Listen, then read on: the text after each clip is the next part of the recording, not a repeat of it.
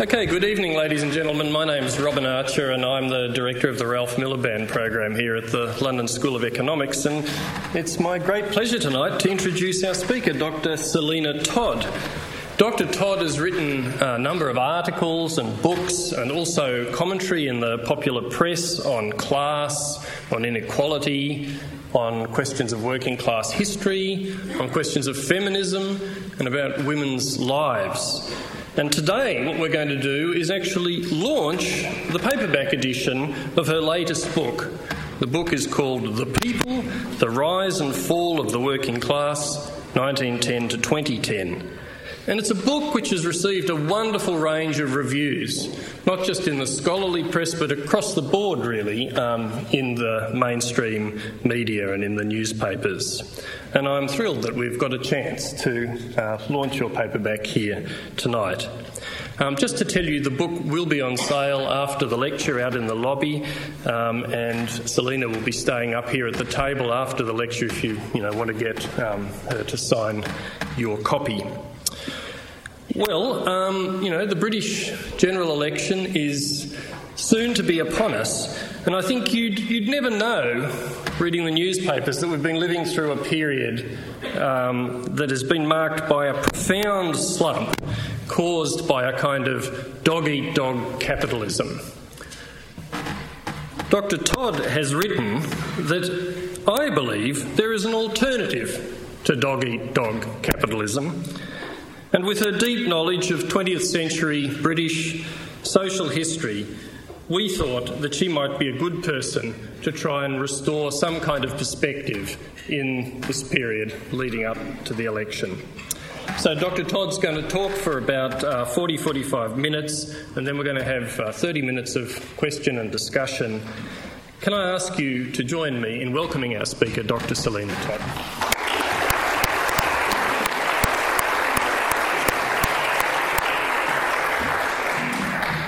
Very much indeed, everyone, and, and, thank you, Robin, for the invitation and for the for the lovely introduction.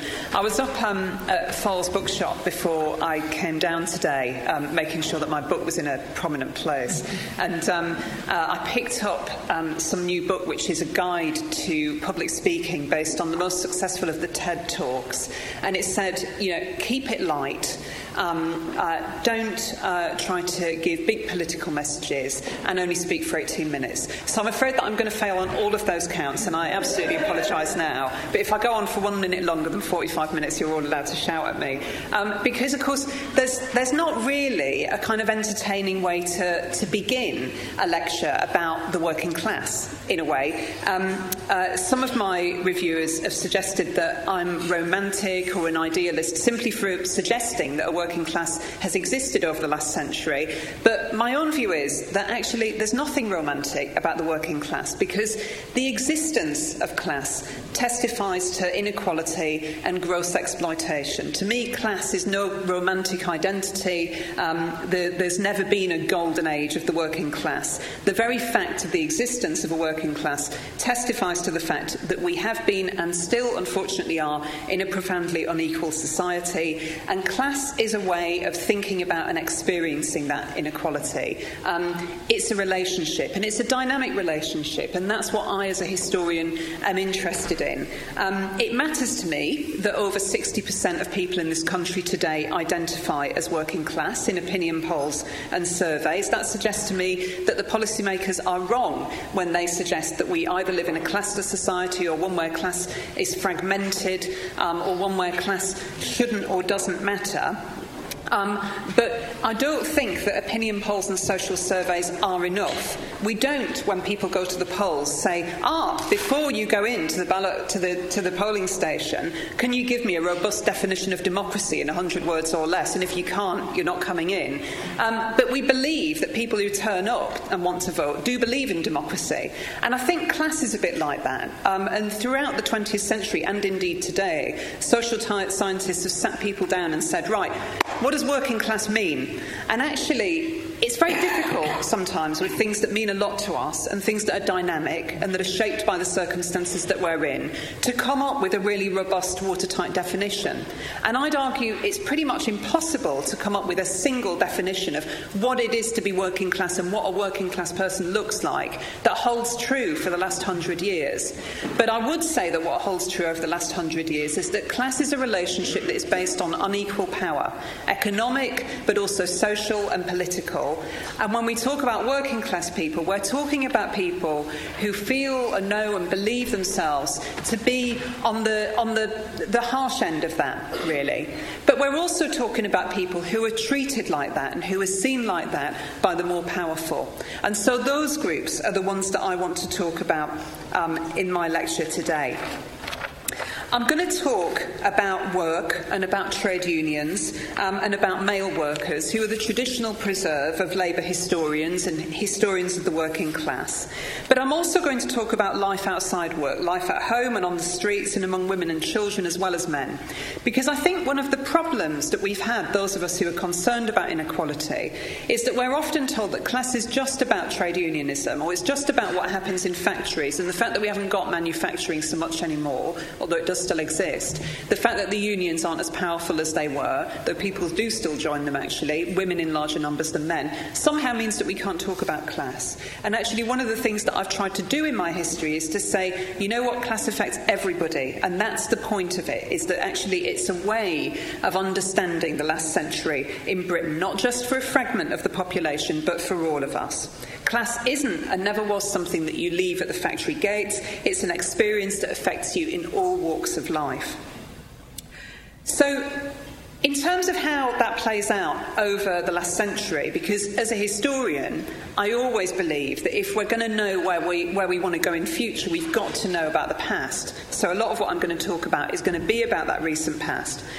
And in terms of how I conceive it, I think we need to think about the last century in ways that are quite different to the ways that are often put out there by, by policymakers and by media commentators. Because the way that they talk about it tends to be that um, before 1945, uh, people were heroic and they worked hard, and in Iain Duncan Smith's view, they were able to rely on charity when they needed it. Then we had a welfare state, um, and that wasn't such a good thing. This is where it gets really contradictory. That wasn't such a good thing, and we had full employment, and that probably wasn't such a great thing either. Um, but we had um, a meritocracy, and that was a good thing because it allowed the talented to rise to the top, and we need to somehow get that back. Um, and then we had a period from about the 1970s where everybody got a bit greedy, um, probably because of that pesky welfare state, and started making demands on the economy, which meant that the country went into decline. And I always love that, you know, because we always have the country on the one side and the workers on the other. And you think, well, who is this country? And I'll come back to that a bit later on. So the narrative that I want to present is, is really trying to disrupt that one um, and, and, to say there's a different way of thinking about the last century, um, which isn't always a hopeful one. It's a story of despair and of disappointment and defeat a lot of the time. But nevertheless, it's one that we need to own, those of us who want to build a better future, um, because it's the reality that we need to live with, but also it explodes some of those myths that the policymakers have put out there about what we can learn from the past, because actually a lot of what they cite just isn't true.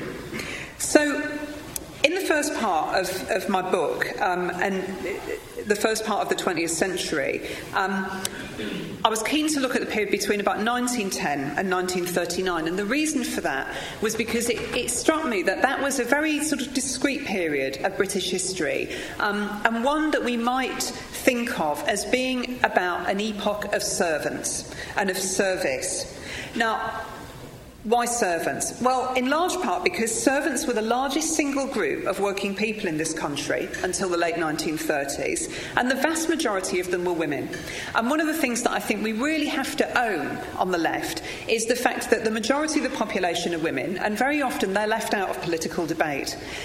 And the problem with history is that focus just on trade unionism or just on manufacturing is that they've missed the fact that actually, actually, many of the campaigns for better working conditions and better pay and so on, they weren't going on in any golden age of manufacturing. They were going on at a time which looks, in some ways, depressingly, not dissimilar from the state that we're in now a time when most people didn't have recourse to a trade union, a time when people were casually employed and could be dismissed at a moment's notice, and a time when many households were reliant on younger workers or on women workers to make ends meet because there wasn't actually that much secure employment for male breadwinners. So that's one reason for characterising that as a period of service, because the single largest group of workers there were indeed servants. But also, I came to realise that service really framed political as well as social life in Britain during these years. Ramsay MacDonald, the Labour leader, said in 1924 that he believed that Britain was defi- divided between, in his words, those who serve and those who are served. And I think that puts it rather well. There was a real sense, even though this is the period when we begin to get universal adult enfranchisement um, for the first time, there was a real sense sense um, among the ruling class that they were born to be served and that the rest of us were born to serve them. And that doesn't go away for quite a long time. There is no sense in this history that the First World War suddenly delivered universal male enfranchisement and then, after quite a considerable delay, universal women's um, enfranchisement simply because people had done a good job in the First World War um, and uh, the, the powers that be wanted to reward them. They had to fight for those rights. And one of my arguments is that many political rights were not actually won until the Second World War, which I'll come to um, very shortly. This kind of slightly feudal mentality of those who served and those who were served was never more evident than in 1926 with the general strike. Um, something which really, I think, has been missed off the popular history radar uh, for many years. It was of the single biggest industrial dispute in this country's modern history. It was a, a, huge dispute. A massive proportion of the workforce walked out in May of 1926 um, uh, on strike for better pay and conditions, but most of all for the right to negotiate with employers, for the right to a living wage, for the right, really, to industrial democracy. And what those workers were saying is democracy has to go past the ballot box every five years. It has to be something that we have in our workplaces. We want a degree of control over the conditions within which we have to live and work between elections, not just at the ballot box. Um, and that was a really powerful struggle, I think, and really encapsulated many of the aspirations that people were voicing more generally in the 1920s. The strike itself was a massive defeat, um, and usually at this point, I go into a sort of brief history of the general strike. But um, I was in work a couple of months ago, and um, uh, I work at St Hilda's College in Oxford, and um, it's you know we, we we say we're an institution that's committed to excellence and equality, but we still have porters and cleaning staff, you know, to do all the proper work. And um, and the porters all read my book, and one of the porters came out of the lodge and he said to me, "Oh, Selina." Um, are you a consultant for Downton Abbey? Well, I've never watched it, I'm afraid. And he said, 1926, the general strike is, you know, it's on TV, you know, what's going on? So, which is great because actually it, it's the first time really that that strike's been commemorated and put out there. And, you know, for, for a long time, historians, museums, the powers that be, they, they haven't wanted to commemorate it. So I don't feel that I have to go into a huge amount of, of detail about it. But the strike was a defeat, it, it was lost. Um, and yet, I still think that it has a powerful legacy, and a powerful positive legacy in some ways, and I'd say that that's true for other labour disputes as well. One of the things that I was really keen to do um, in this book, but that I try to do in my work more generally, is look at the big headline disputes, but also try to find the individual voices behind the statistical trends. And of course, sometimes they contradict the statistical trends in quite interesting ways. Um, and, and what individuals tell you is that memory is also a really important resource for people. And that, again, is something that I think that we need to hang on to in difficult times today. So, huge defeat. Um, uh, the government won. The workers lost. And yet, ordinary people's words, when remembering that strike, remind us that those apparent defeats were never that clear cut. And just one example here from a woman called Winifred Foley.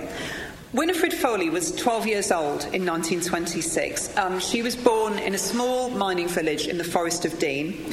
Um, her dad was a miner. He took part in the 1926 general strike and the subsequent miners' lockout, and as a result of that, he was blacklisted and he found it very difficult, nearly impossible, um, to get regular work ever after. What that meant for Winifred was that when she turned 14, two years later in 1928, she had to leave school at the earliest possible opportunity. And not only that, but heartbreakingly for her mum and dad, she had to leave home and travel hundreds of miles to go and live and work in her employer's home, first in London and then at various points around the country as a skivvy, really, um, without any, any other option. She did that for a number of years. Um, and then in the mid 1930s, she was working in London um, in a hall of residence that belonged to the University of London. In the mid 1930s, the country was starting to recover somewhat from the Wall Street crash and the subsequent depression and unemployment. New kinds of jobs were opening up, not particularly secure jobs or well paid jobs, but one kind of job that you could get was in Lyons corner houses.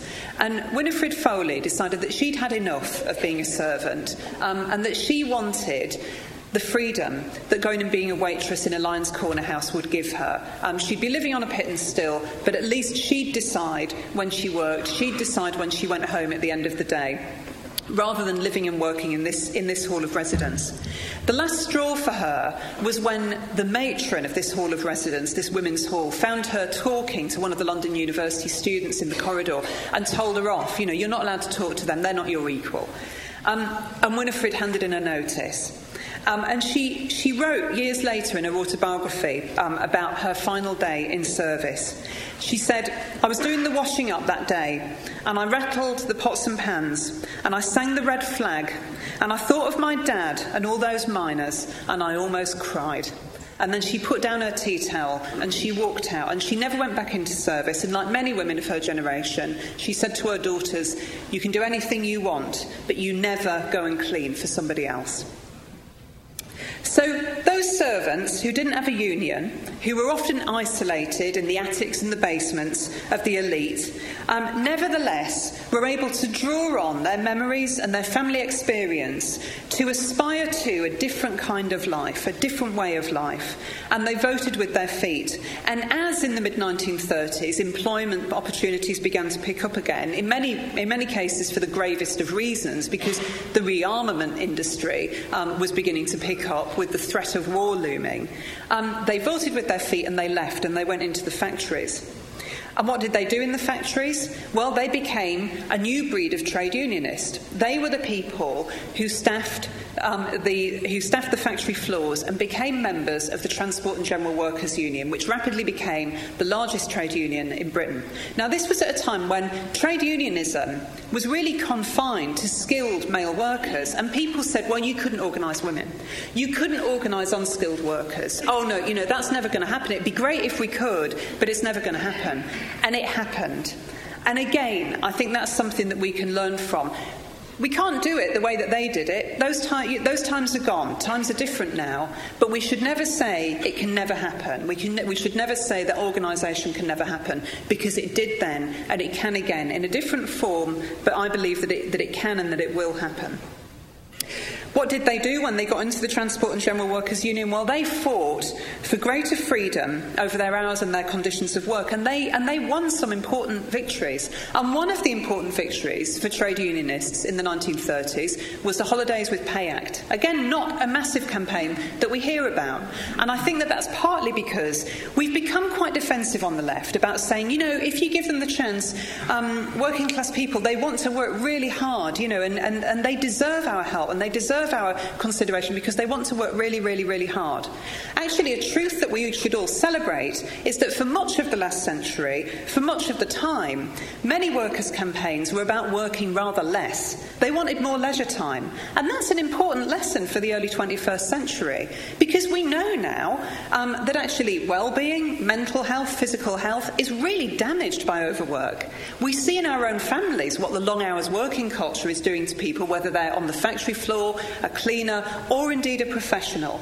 It's not good for us. And we can learn a lot from those campaigns, but we need to own it and we need to celebrate it and say those were important victories. And without them, we wouldn't have holidays with pay. We, w- we would probably be in an even worse state than we are now in terms of leisure time in this country.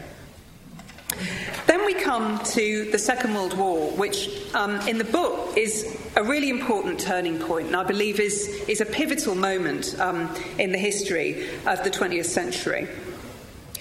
Many of us know it's quite a sort of British success story, I think, still, what came out of the Second World War. Two big things commitment to full employment and a commitment to a welfare state, cradle to grave um, uh, uh, services for all who needed them. Um, we need to remember, of course, that those were delivered by a particular political party, by the Labour Party, elected on a landslide in 1945 because of their commitment to, the, to, those, to those services and those resources. But we also need to remember that these weren't goods that were just benevolently given by the Labour leadership um, uh, or by anybody else. They were fought for, and they were fought hard for during the war. Something that's often forgotten is that back in 1939, the powers that be were very, very concerned whether they'd actually get anyone to fight in this war. It's a wonderful organisation that was set up in the late 1930s called Mass Observation. More and more people know about it now, partly because great historians like David Kynaston have done a fantastic job of using the diaries and the surveys that Mass Observation put together to show us how ordinary people lived and thought back in the 1940s.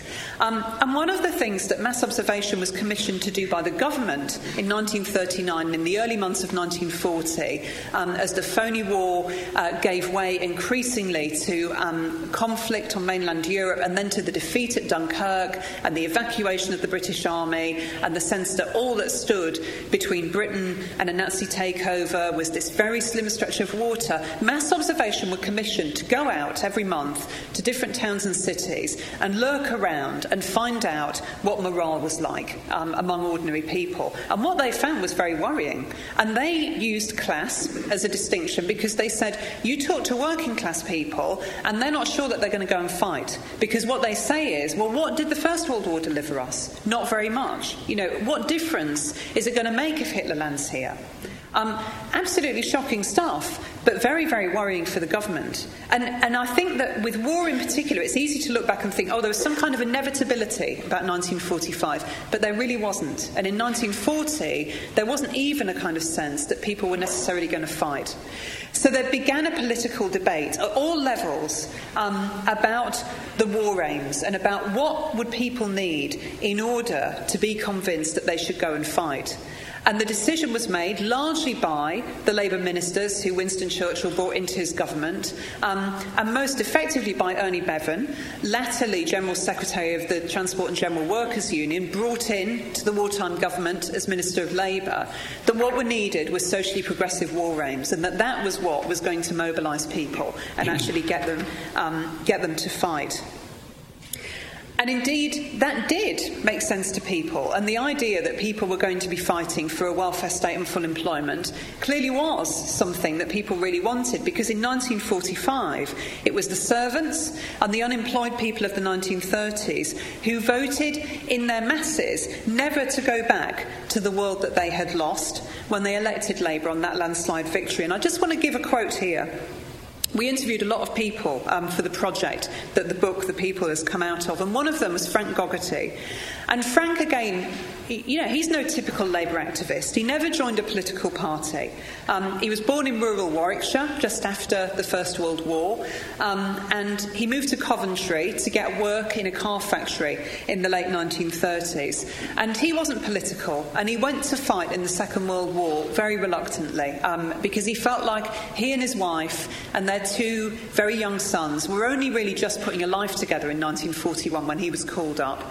Um, so he went off reluctantly. He didn't go very far. He ended up kicking his heels in a Bournemouth army camp for the next three or four years. Um, but even Frank, who felt very ambivalent about the war, he said, around 1942, this Beveridge report came out, um, and we all got copies of it. And he said, I remember a line from it. He said, I remember this line about from the cradle to the grave. And it came back to me when in 1945 the election came, because Labour had it in their manifesto from the cradle to the grave, we will look after you. It was beautiful. And Frank voted Labour, and he said, Well, we didn't get everything, but my God, we got a lot. And for him, it was a real moment of victory. Labour in 1945 pitched their appeal to the people against the vested interests, and I think that's a real reminder that there's no one single type of working class person who can be appealed to. That actually, at a certain level, many of us who have to work for a living can be appealed to on the basis that we're ordinary, that there's more that holds us together than drives us apart. And I think in 1945, Labour showed that that could be done because actually, only 10 years before, there were articles in the popular press about the squeezed middle, really. Um, uh, the, the middle class householders writing in saying that they felt that their interests were being overlooked um, by governments who looked more to the rich and then sought to give money to these unemployed, the great unwashed. Um, and yet, by 1945, many of those clerks and school teachers and so on, they were voting Labour as well in big numbers because the welfare state and full employment those bold assertions made sense to them as well, because in an insecure world, whether it's caused by war or whether it's caused by economic recession, everybody recognises that from the cradle to the grave could make sense to their children. Now, the period between the mid 1940s to the 1960s was one when life really did get better for many people in many ways. The welfare state, far from making people idle, tended to help them to help themselves. And I had this conversation just on Sunday. I was at a lunch and um, I was sat next to a guy who was um, head of an accountancy firm. And I never quite worked out what he was doing there because actually it was a lunch to celebrate International Women's Day, but you know, who knew? Um, and um, uh, and he was saying to me, Oh, how interesting, you've written about the working class. And I thought, I can just imagine what's coming. And sure enough, he said, And I, I presume that some, somewhere along the line, the welfare state came in and, and, people got a bit complacent. And that's why, you know, we've got, you know, all these lazy asses now, you know. Um, and actually, um, what's really interesting, of course, is that at the period when the welfare state was strongest in this country, we also have um, the highest employment statistics, which suggests that actually you give people a foundation on which to build, um, and they really spring from that. And story after story that I've heard in my research bears that out. And just one um, a woman called uh, Hazel Wood who grew up in the 1950s, um, and she had really vivid, positive memories of how her mum and dad experienced economic security in the early 1950s, and particularly her mum. Hazel's mum grew up in Sunderland in the northeast of England in the 1930s. And in the late 30s, her dad was out of work, and Hazel's mum was the eldest of eight children. So she had to leave work, um, she had to leave school and get a job, and the only work that she could find um, was really hourly paid work in a local shop. Um, and she worked there every hour that they could give her, knowing that some weeks that was the only money that the family of 10 were going to have to live on. Fast forward a few years, she's had to go through World War, the Blitz. They've moved halfway across the country so that her newly married husband can try and find a job. And there they are, with him in a secure factory job and her able to get a bit of shop work just on the side um, for, in her terms, luxuries. And this is how Hazel remembered that woman. She laughed a lot, my mother, Hazel said. She'd known hard times and she was so glad to have come through them. And for people like that, life really had changed. And when we hear people talking about the austerity of the 1950s and the way that the welfare state holds people back and oh, the oppression of the nanny state, I always remember Hazel's mum and I think it didn't hold her back. It allowed her to laugh for the first time in her adult life. Hazel's mum was absolutely adamant that her children were never going to know the kind of poverty and insecurity and fear that she had lived with in the 1930s. But again, it wasn't handed to her or her children on a plate, that new kind of life. She and others like her worked really, really hard to bring about the kind of life that we now associate with sort of post war affluence, the TVs, the three piece suites, the paid holiday, all of that kind of thing was very much something which was brought about, yes, by full employment, yes, by a welfare state, but also by people working damned hard. In the 1950s, some of those people who worked hard were people like Hazel's mum. The proportion of married women who went out at work, who went out to work, doubled during these years in the 50s and 60s. What really changes from the 1950s onwards is the proportion of mothers who are going out to work once, they, once their kids have gone into school. So, what were they working for? Because this debate still goes on today. And, you know, Willetts, who we never hear about very much anymore, but, you know, he was forever saying a few years ago, oh, somehow, you know, women are taking men's jobs and, you know, and so forth. Um, so, so, what were these women going out and working for? Newspaper editors at the time, politicians, later historians, tend to argue about whether groups like married women or mothers work for necessities or for luxuries. I think it's a really false division. The 1950s were a decade where people were being told by Tory governments that they'd never had it so good. And so, when the gap between the rich and the rest was rising once more, understandings of what was essential were really rapidly changing. And before we start condemning people today for being materialistic, we might like to think about the kinds of images that are being put out there, not only by advertisers, but also by our politicians who are forever saying the economy's recovering, everything's absolutely fine. It's very easy in that situation to think, well, yeah, okay, in that case, you know, I just need to work a bit harder to make sure that we've got these, these things for my kids that everybody else's kids seem to want and have. So the new house, the TV, three piece suite, the package holiday, they weren't huge gains that were benevolently given to people who'd fought a world war. They were often bought at a heavy price, with huge numbers of consumers being reliant on credit. Because the 1950s, the conservative decade, was also the decade when, when debt became really acceptable. The Conservatives made it easier to get debt, to use hire purchase, um, and so many workers relied very heavily on debt to fund every large purchase, from the rented TV to new clothes for the children. Why am I going into this kind of detail? They were good decades on the whole. They were better than what had gone before, and in some ways, they were better than what was to come. The point I'm trying to make, really, is let's be clear, there was never a golden age. Capitalism has never worked for the majority of people. And if we're looking to the future, we're going to have to do better than try and resurrect what was there in the post war years. There were some huge gains, and council housing was a massive one.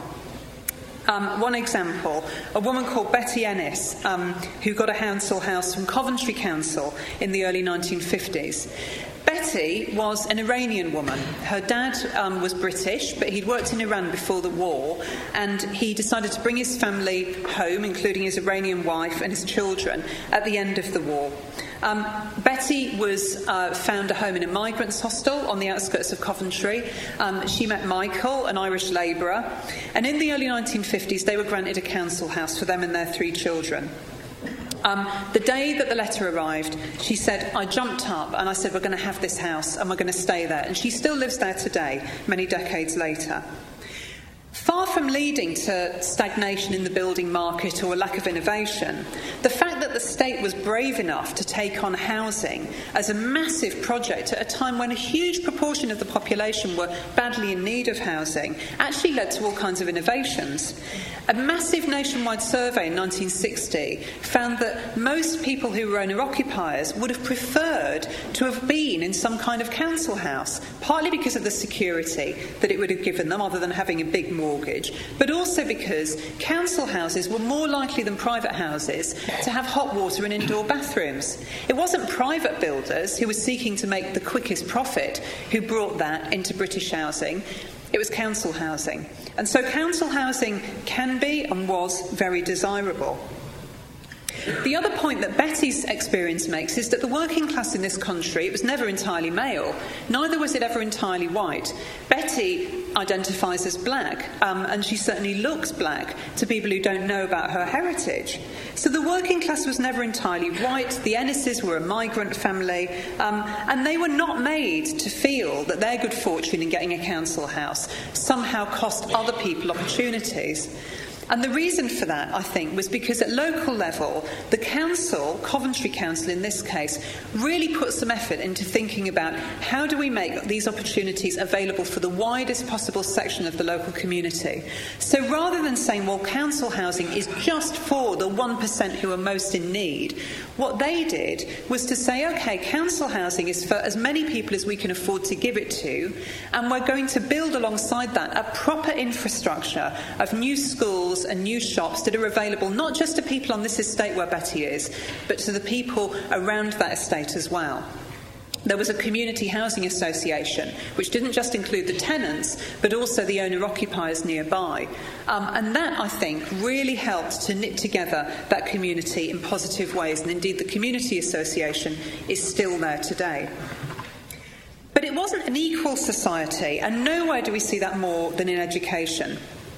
After the Second World War, Labour um, uh, adopted, with the approval of the Conservative opposition, the tripartite system of secondary education, um, which was meant to mean that people would go to a school based on their ability, which was going to be tested by an exam, the 11 plus, that they took at the age of 10. The tripartite system quickly became a bipartite one. So you have about 20% of people going to an academically selective grammar school, and then the rest of people going to secondary modern schools. Now, we hear a lot today about the need to reinvent that wonderful golden age of social mobility. It wasn't a golden age of social mobility, and actually, I'd really like us to question whether social mobility is a social good, because social mobility always leaves the majority of people at the bottom of the pile, and they don't deserve to be there. We're often told today that people don't get on at school because their parents are lazy and lack aspiration. But my research suggests that that's far from the truth. Just one example here Bill Rainford. Bill grew up in Liverpool. He was born in Liverpool at the end of the Second World War. Um, and this is how he remembers the end of his primary school days. Um, he said, I really wanted to join the Scouts. Um, my mother made it a condition that I passed my 11 plus. She went out to work in a shop and she bought us books and she bought us toys and she was really ambitious for us kids. So I worked really hard and I felt like I had a really happy home life and my mum and dad really supported me. On the day of the results, I came home and I knew the letter would have come, and I was pretty confident. And my dad was sitting in the kitchen, and I said, Has it come? And he said, Yes. And he looked at me and he just went, No. And I went upstairs and I was a bit upset, and I think my mum was too. But when I came down, she said, After tea, get ready and you can go to the scouts. And I said, But you said I had to pass my 11 plus. And she said, Never mind. Parental aspiration had nothing to do with the outcome of these results. Countless social surveys found the same at the time. The politicians today don't want to admit it, but the unpalatable truth is that if you say opportunities are restricted to the few, the many, whether they deserve to or not, will always lose out.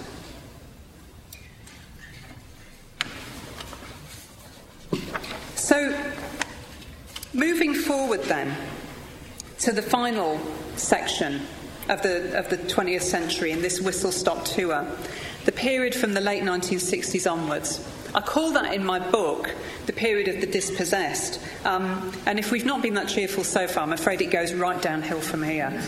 Um, there's a real myth, as I said at the beginning, um, that the late 1960s, 1970s is a period when the working class lost their, all their gains by becoming really greedy and really demanding. And I think it is true that people became a bit more assertive and a bit more confident about what they, what they wanted. What they wanted, though, was far from unreasonable.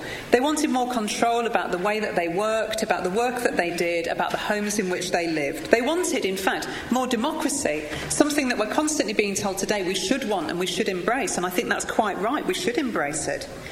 And it's no surprise, really, that this happened in the early 1970s because by 1970, two generations had experienced universal adult enfranchisement. The generation who'd, who'd come through the Second World War had been told that they deserved better because they'd fought in that war. Um, those who came up through the generation of Bill Rainford, while they'd often been let down by the education system, had nevertheless been given the message by the welfare state and full employment that they were entitled to a decent home and and a wage, and, and, that, and that though the, the people who run the country should do it really for them. That's further encouraged, I think, um, by full employment and by the kind of sense that you have a decent job and you can then really begin to build aspirations on that foundation. So it's the teenagers of the early 1960s, the ones who are the mods and the rockers and following the Beatles and getting involved in all of that kind of new culture, who, at the end of that decade, find themselves picketing the factories and demanding more rights at work. They've been part of this new affluent teenager generation, only to find that they're then expected to spend most of their life on the factory production line. And they say, no thanks, we'd like something a bit better than that, please. And among them was a woman called Judy Walker. Judy left school um, in the mid 1950s. She'd been at a secondary modern school. Um, and uh, she said herself, you know, she had a happy and quite secure home life. Both of her parents were in work. Um, they were earning a decent wage. They had a council house.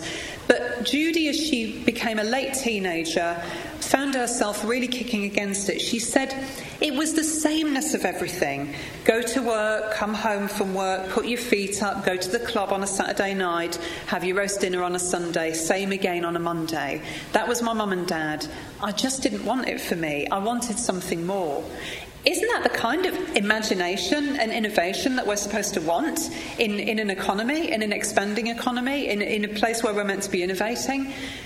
But she couldn't find that kind of life in Britain. So she emigrated to South Africa with her husband. That didn't work out. So she came back in the 1970s. She got a council house, um, a council flat, sorry, in the 1970s. But she was really horrified at how difficult life was for her as a single mother. And she became one of a whole raft of women, unsung heroes of women's liberation, I call them, right across the country, outside the consciousness raising groups of North London, who fought for nursery places, who fought for better tenants' rights associations associations who, who went out on rent strikes, who really fought for more control over their communities, and they had some important victories. And one of their victories was the increase in nursery places. We know now how vital preschool care is.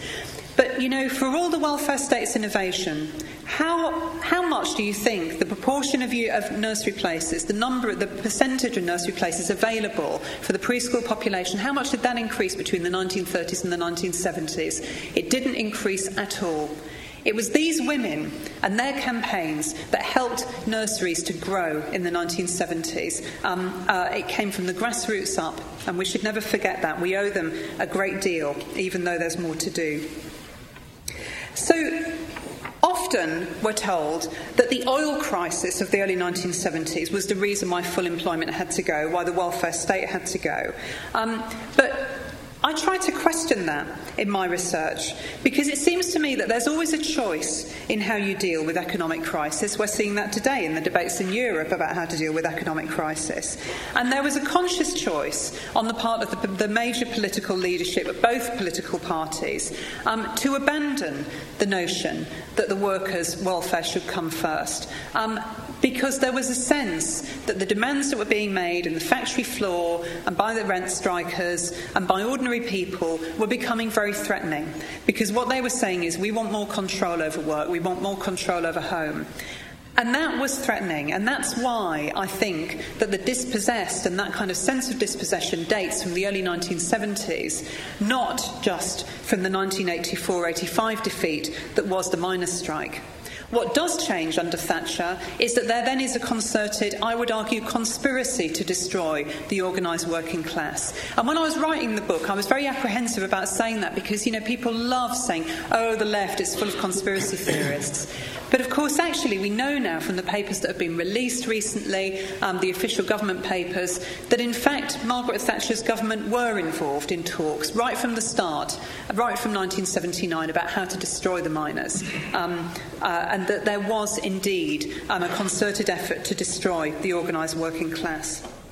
So, just very briefly, where does that leave us with that kind of destruction of the working class and, and, and the, the, the decline in the end of those kinds of, of, of those kinds of labour, labour institutions like the trade unions? Well, in order to gauge that, I went out and interviewed a lot of people who I'd been at school with. I grew up in Newcastle upon Tyne, I know you wouldn't think it from the accent, and I went to a very big, very ordinary comprehensive school, and I spoke to a lot of the people who I'd been at school with about their lives ever since. So these are people who are in their early 40s now.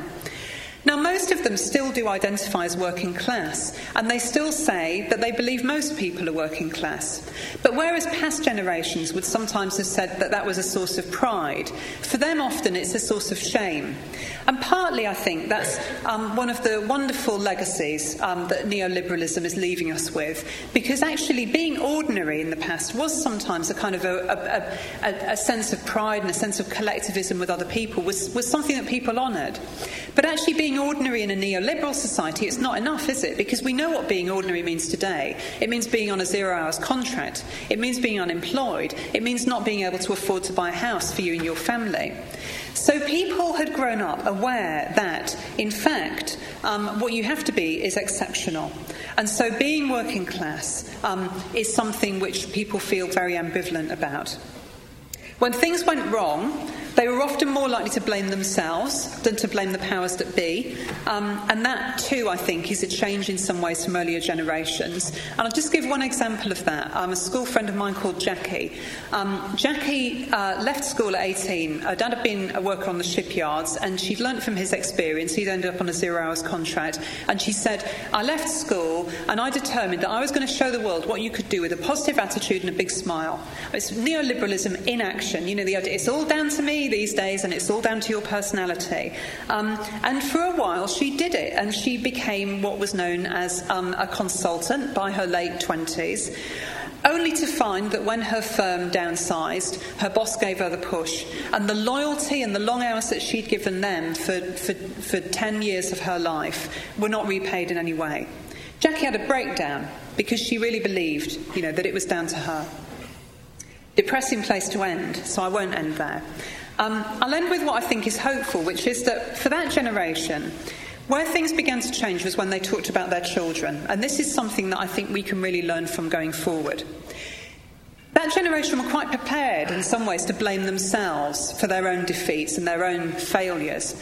But they were damned if people were going to blame their kids for the defeats and failures that they were already experiencing in education and which, with those who'd had children, say 20 years ago, they were beginning to suffer in a labour market that offered them no more than a dead end apprenticeship and a zero hours contract at the end of it.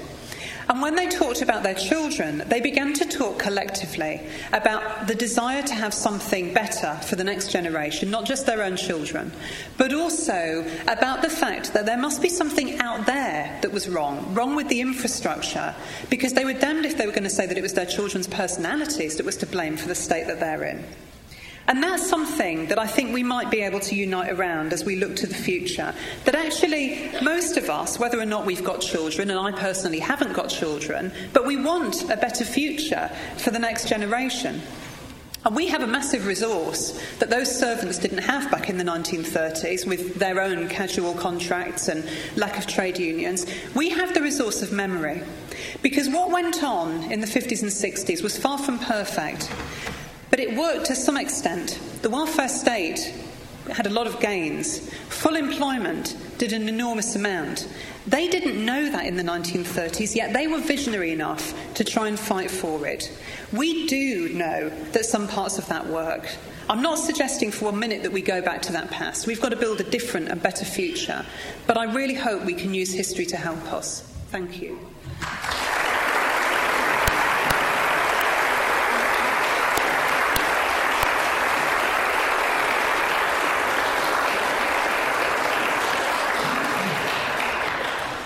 Well, thank you very much for a wonderful talk. Um, we've got um, about 25 minutes now for questions and discussion. I'm going to start by taking individuals, but if there's a lot of people, I might um, group some together. Can we start with that uh, woman on the side there?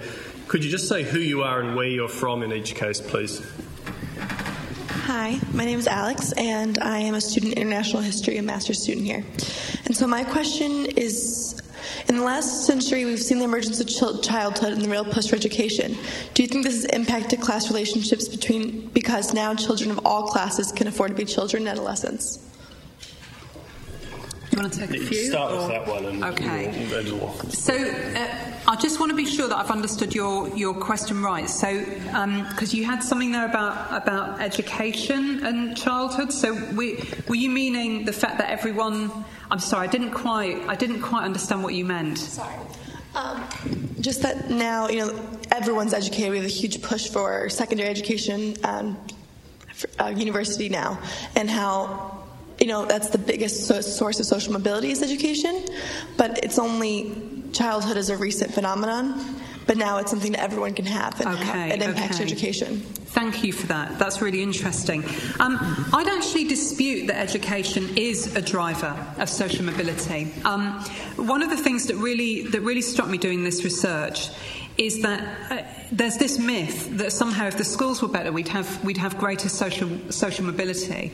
Um, and actually, as I tried to point out in the talk, one of the the lessons that I think we can learn from from the post-war education system is that in fact it didn't really promote social mobility because what it did was it continued to leave most people at the bottom of the pile.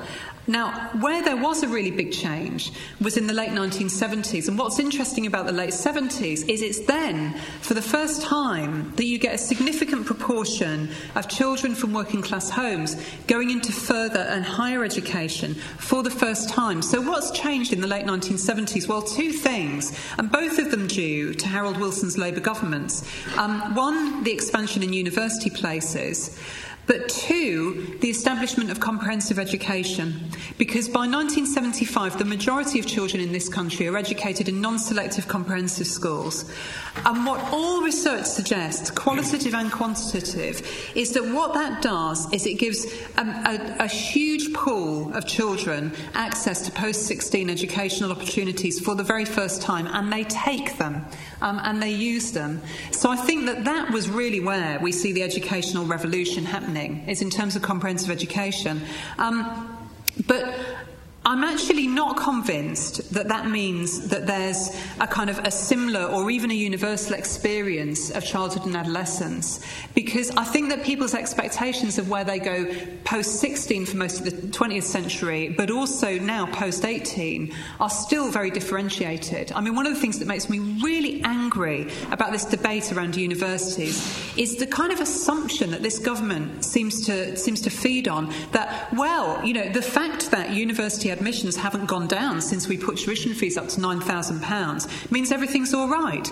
Well, actually, one of the things that the last government pointed out was that we were still trying to get most young people into higher education. And I think everybody who wants a university education should be able to have it. And I am far from convinced that they have access to it at the moment. Um, and until we scrap fees completely, you know, forget putting them down to 6k, they need to go, we're not going to have that kind of universal foundation on which to build a society.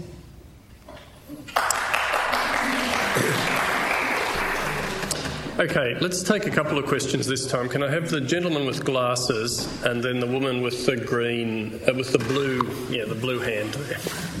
Uh, yeah, thanks. Say, so who you are and where you're from. Uh, yeah, uh, Phil Walden. Uh, I live in Oxford. Main interest Hegelian and Marxist philosophy. Um, Here you are. I, thanks, Dr. Todd, for your talk, which I enjoyed.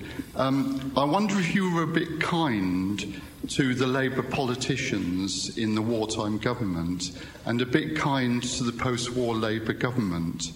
Uh, because um, my understanding uh, of what the working class were going through in that period uh, is that they had a really hard time during the Second World War, both the soldiers at the front and the women in the factories. And when the war ended, they were all, in the main, they were very angry. They were very angry with their own politicians that they had been put through such a hard time.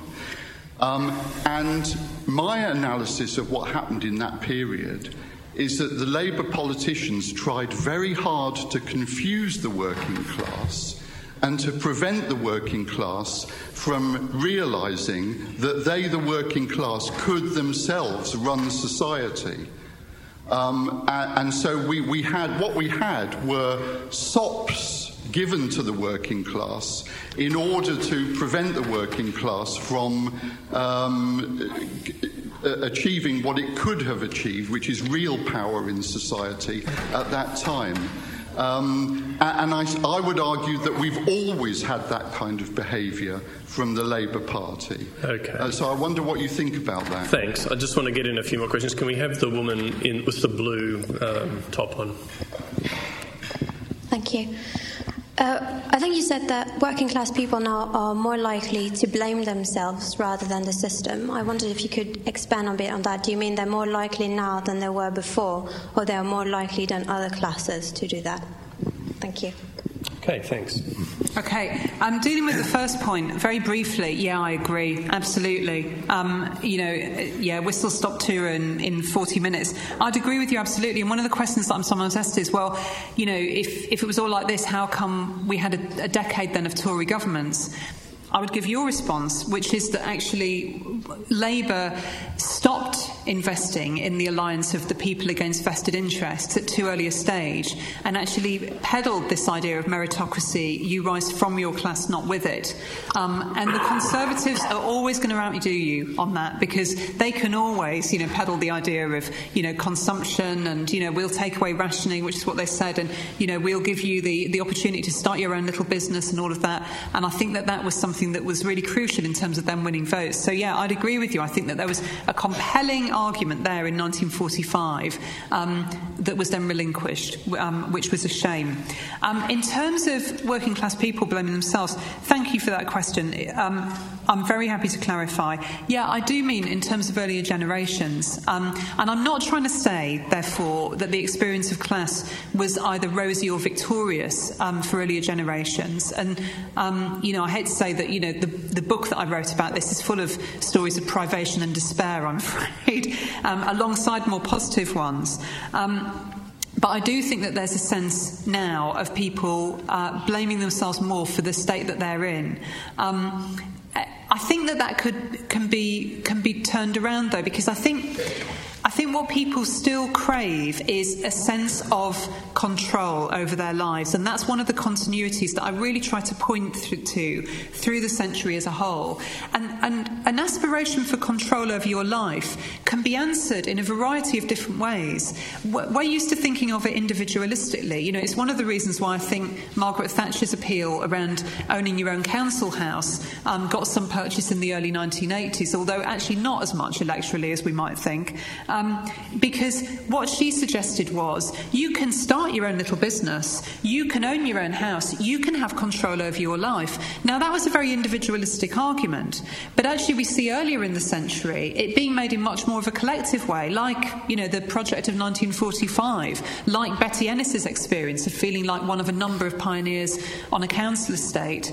And what we see, I think, now when people talk about blaming themselves and trying to change themselves and trying to change their personality um, is still that craving that we all have, I think, for a bit more control over our lives. Um, and what we need to do is to realise that actually we can respond to that collectively and that, you know, having therapy, trying to change yourself from within, trying to be a better parent, it can only ever achieve so much.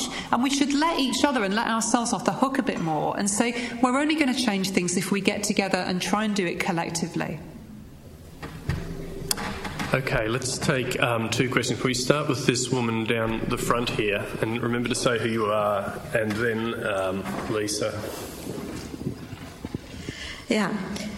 Uh, you said that capitalism never works for people, never worked for people.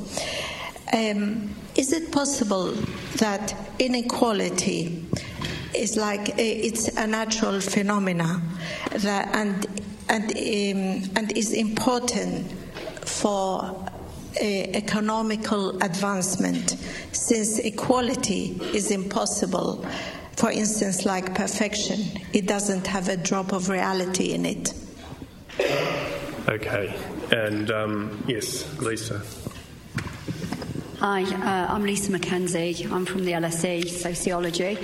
Um, I suppose I'm, I'm going to just add on to that question that was just asked. Um, I am not as hopeful as you, Selina, about people sort of hoping for their children. I know that's true. I know that, that people know that their children don't deserve the unfairness and inequalities that they are putting up with at the moment. But the, I think the problem here is Also, I think the middle class are coming under sort of a squeeze as well from the elites, from the top. And while, while that's happening, how do, how do we in the working class sort of fight those sharp elbows of the middle class? Because every time we, we fight, you've got the sharp elbows of the middle class who are making sure that public that the private schools are still around. They're, they are private tutoring their children within an inch of their life in order to get ahead of the game. So I'm, I'm, not as sort of optimistic as you, really. I, I think that as this struggle gets tougher and tougher, the working class, you know, life will get diff- more difficult. Yeah. Um, some really interesting points there. Um, I don't think that inequality is natural. I mean, I'm a historian. I'm not. I'm not a biologist. And and one of the things that always makes me groan is when my students talk about either tradition, which, as a historian called Gareth Stedman Jones once said, is basically the period before you've read a book about, or human nature. Because I don't think we really know. I don't. I don't think that we really know our full capacities yet. You know, scientists tell us that there are still whole huge areas of the brain that they've yet to properly map. So I don't think we can talk about things as being natural or, or unnatural. What I think we can say is that inequality hasn't worked.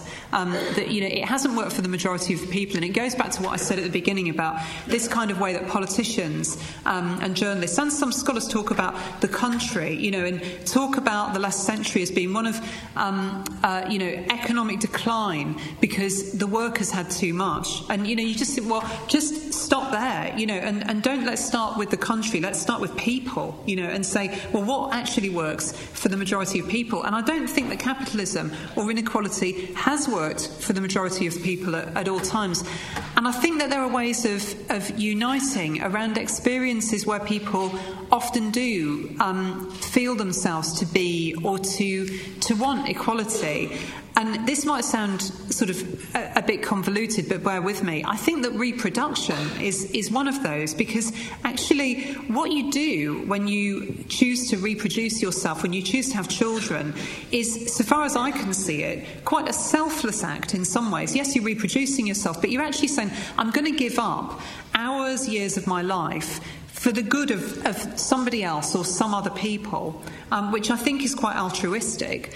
But also, what you're saying there is, I'm going to produce people who are not, on the whole, I think parents don't think, who are going to be my inferiors. They think who are going to be my equals or may even do better than me.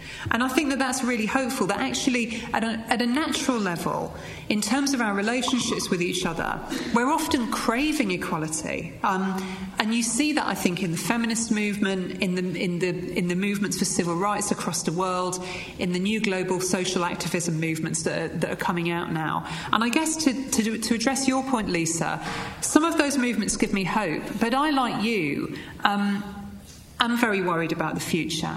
And I guess I sometimes feel like like all we have is hope and anger um, and the memories of what went before. I think that we're at the bottom of, of, a, of a really steep hill. But one thing that I am absolutely sure about is that leaders, um, including from the middle class, have never won anything big in this country for ordinary people, and they ain't going to start now. I think you're absolutely right. So, so thinking that leaders are somehow going to do something for us um, uh, is a problem, and certainly the, the final chapters of my book are full of, you know, nuggets of wisdom from Mumsnet, you know, with people really expressing what I would term class hatred in terms of why they want their children to go to private school or why they don't want them to go to the local neighbourhood school.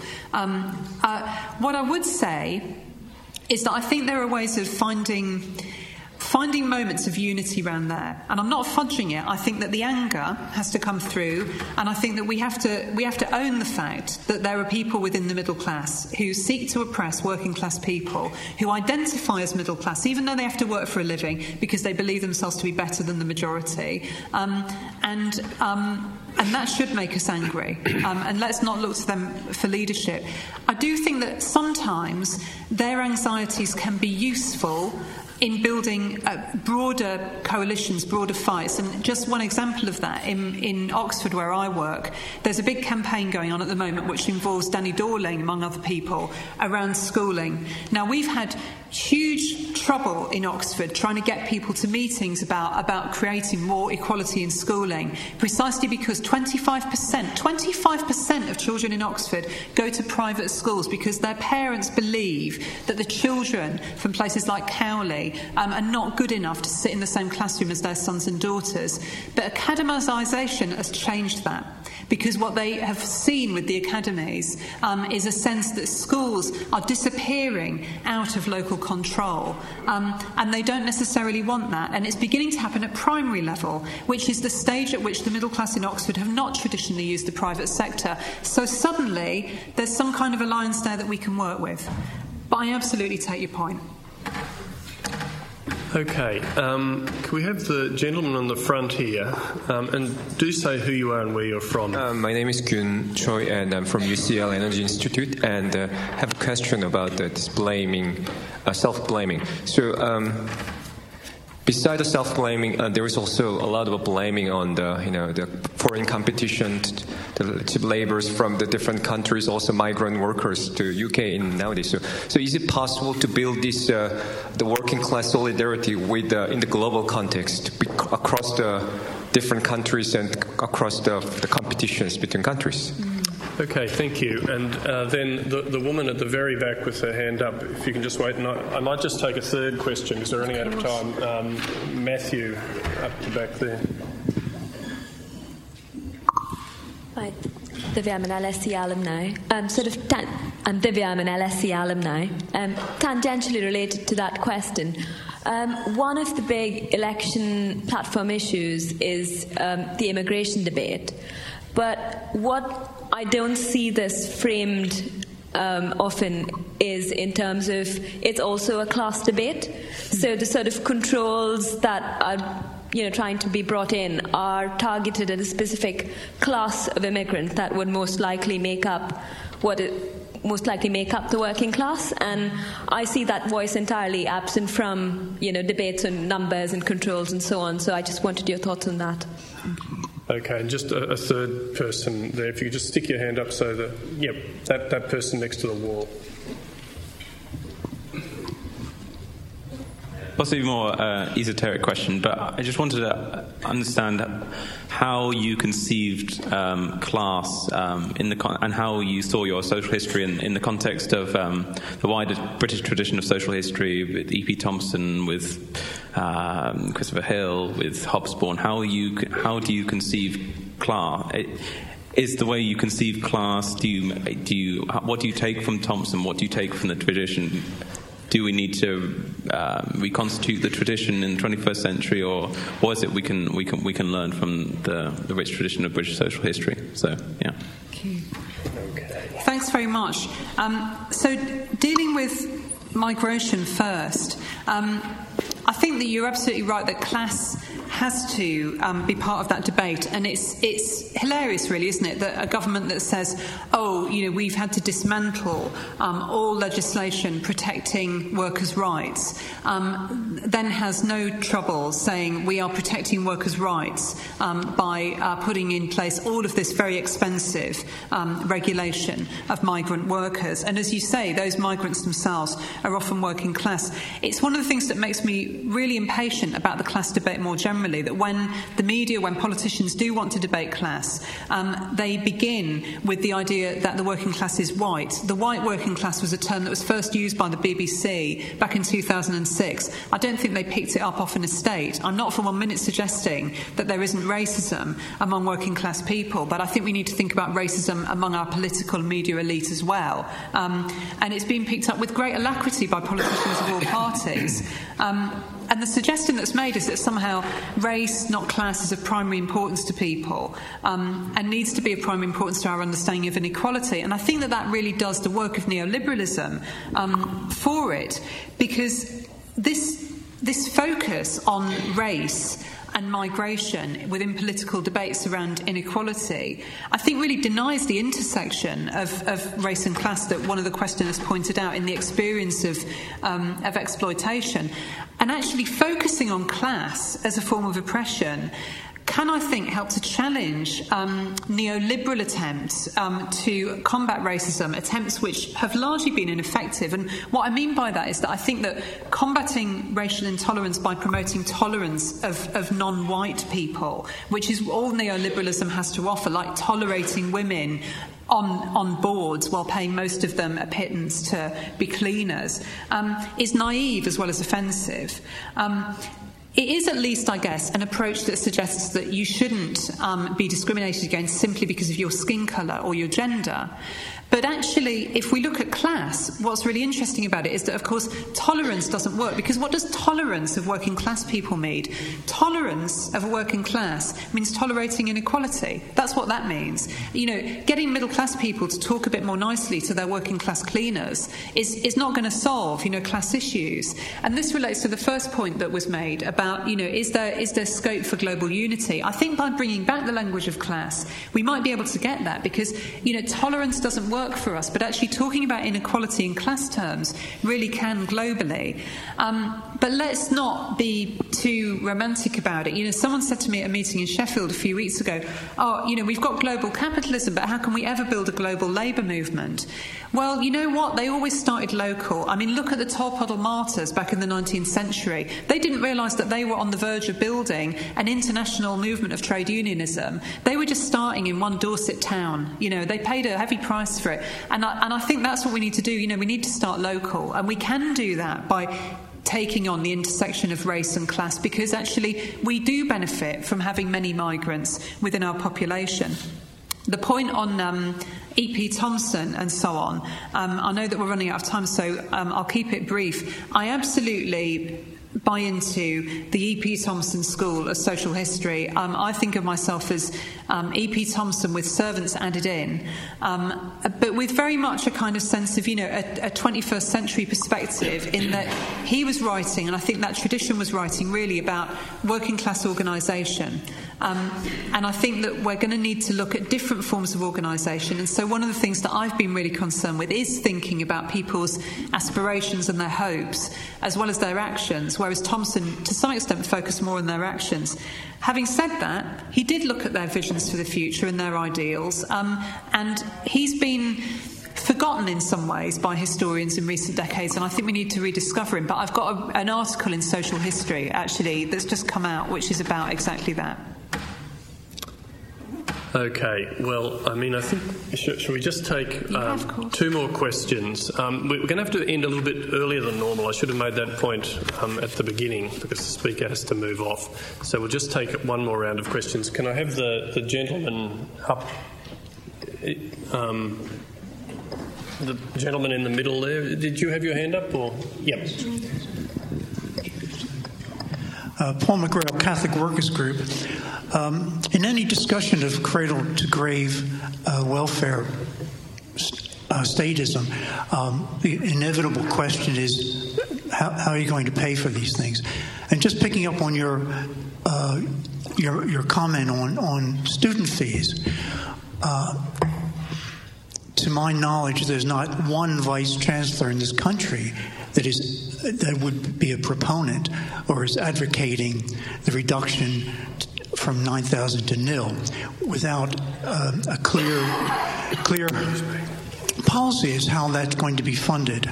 So, just on that one example, how could you explain uh, the, the finances of it? Okay, and um, the, the, person right next to you, I think, had their hand up. Did, yeah, hey, were you were you wanting to speak? No. Sorry, me? Yes. Oh, thank you. Uh, yeah, uh, you mentioned towards the end of your speech that we should learn from history. Would you further uh, specify exactly what should be learned and why? Okay. Um, well, I think that's uh, that's, that's, such, a, that's such a short question that I'll just take. yeah. and just as a last question, this gentleman with the dark hair here in the second row. Um, I think one thing that a lot of people, well, a lot of historians kind of miss because it's happened so recently, obviously, is the internet and the fact that you know 87% of households now have this incredible resource. So I'm, I'm wondering, looking to the future, does the internet offer a new method of collectivization for the working class, especially on a global level? Okay, great. Um, so, three questions there that take us towards the, the, the future. Thank you. Um, so usually what I do is I duck behind and go, oh well, I'm a historian, you know, I can't, I can't say what the future looks like. But actually, you know, you've been, you've been set up very nicely there because the other two questions sort of suggest, well, what about tax and how would we pay for things and what about the internet? Um, and uh, I'd say, as I said in response to Lisa, I think we're at the bottom of a mountain to climb. I think we're only going to do that collectively. I, as an Oxford Don, am certainly not going to say that I've got a blueprint because I've yet to see any historical event or movement for change which has actually been led by an Oxford Don, and I don't think it's going to start now. I think we need to listen to people um, and learn from them.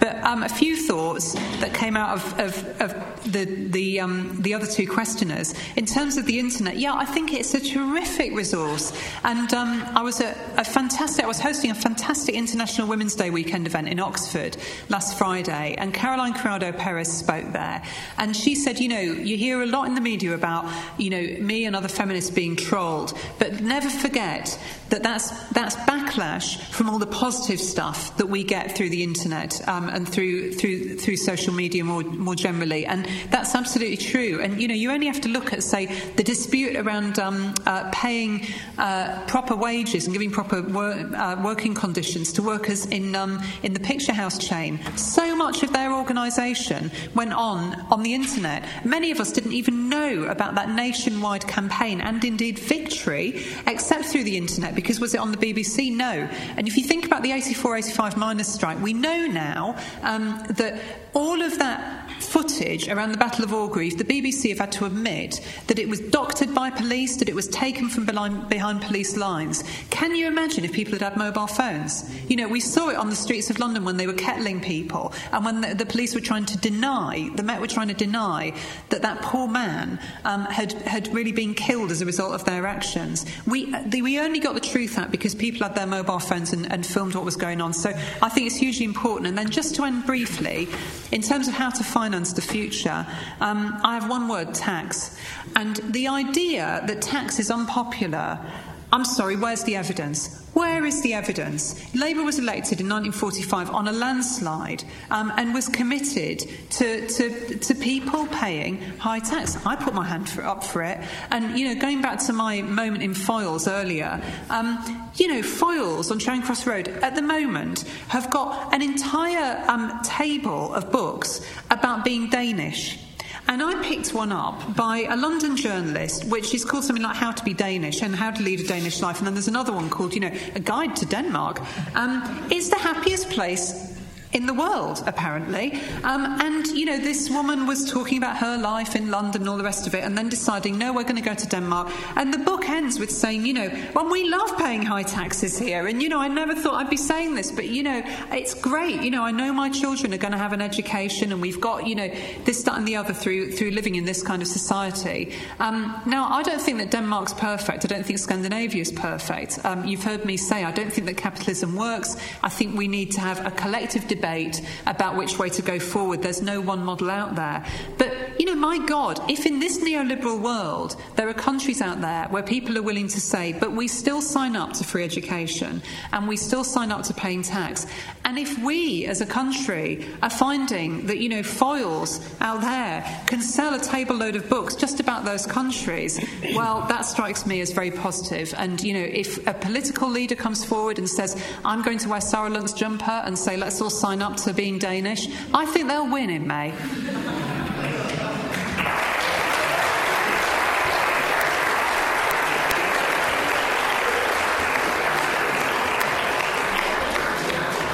Well, we've heard a very interesting talk. Um, Dr. Todd ended her talk by making the point that we have at least one positive resource, at least one positive resource, and that's the resource of memory.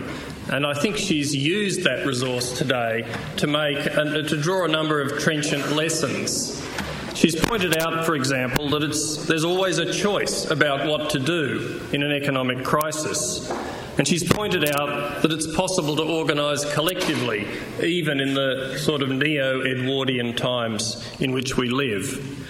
And she's shown, I think, that there are grander ambitions than the simple churning of social mobility, ambitions like exercising control over your life and work and a deep democratisation. If you want to find out more about her ideas, her book is outside, and as I said at the beginning, um, she'll be staying here to sign it. But before you leave, can I ask you to join me in thanking our speaker, Dr. Selina?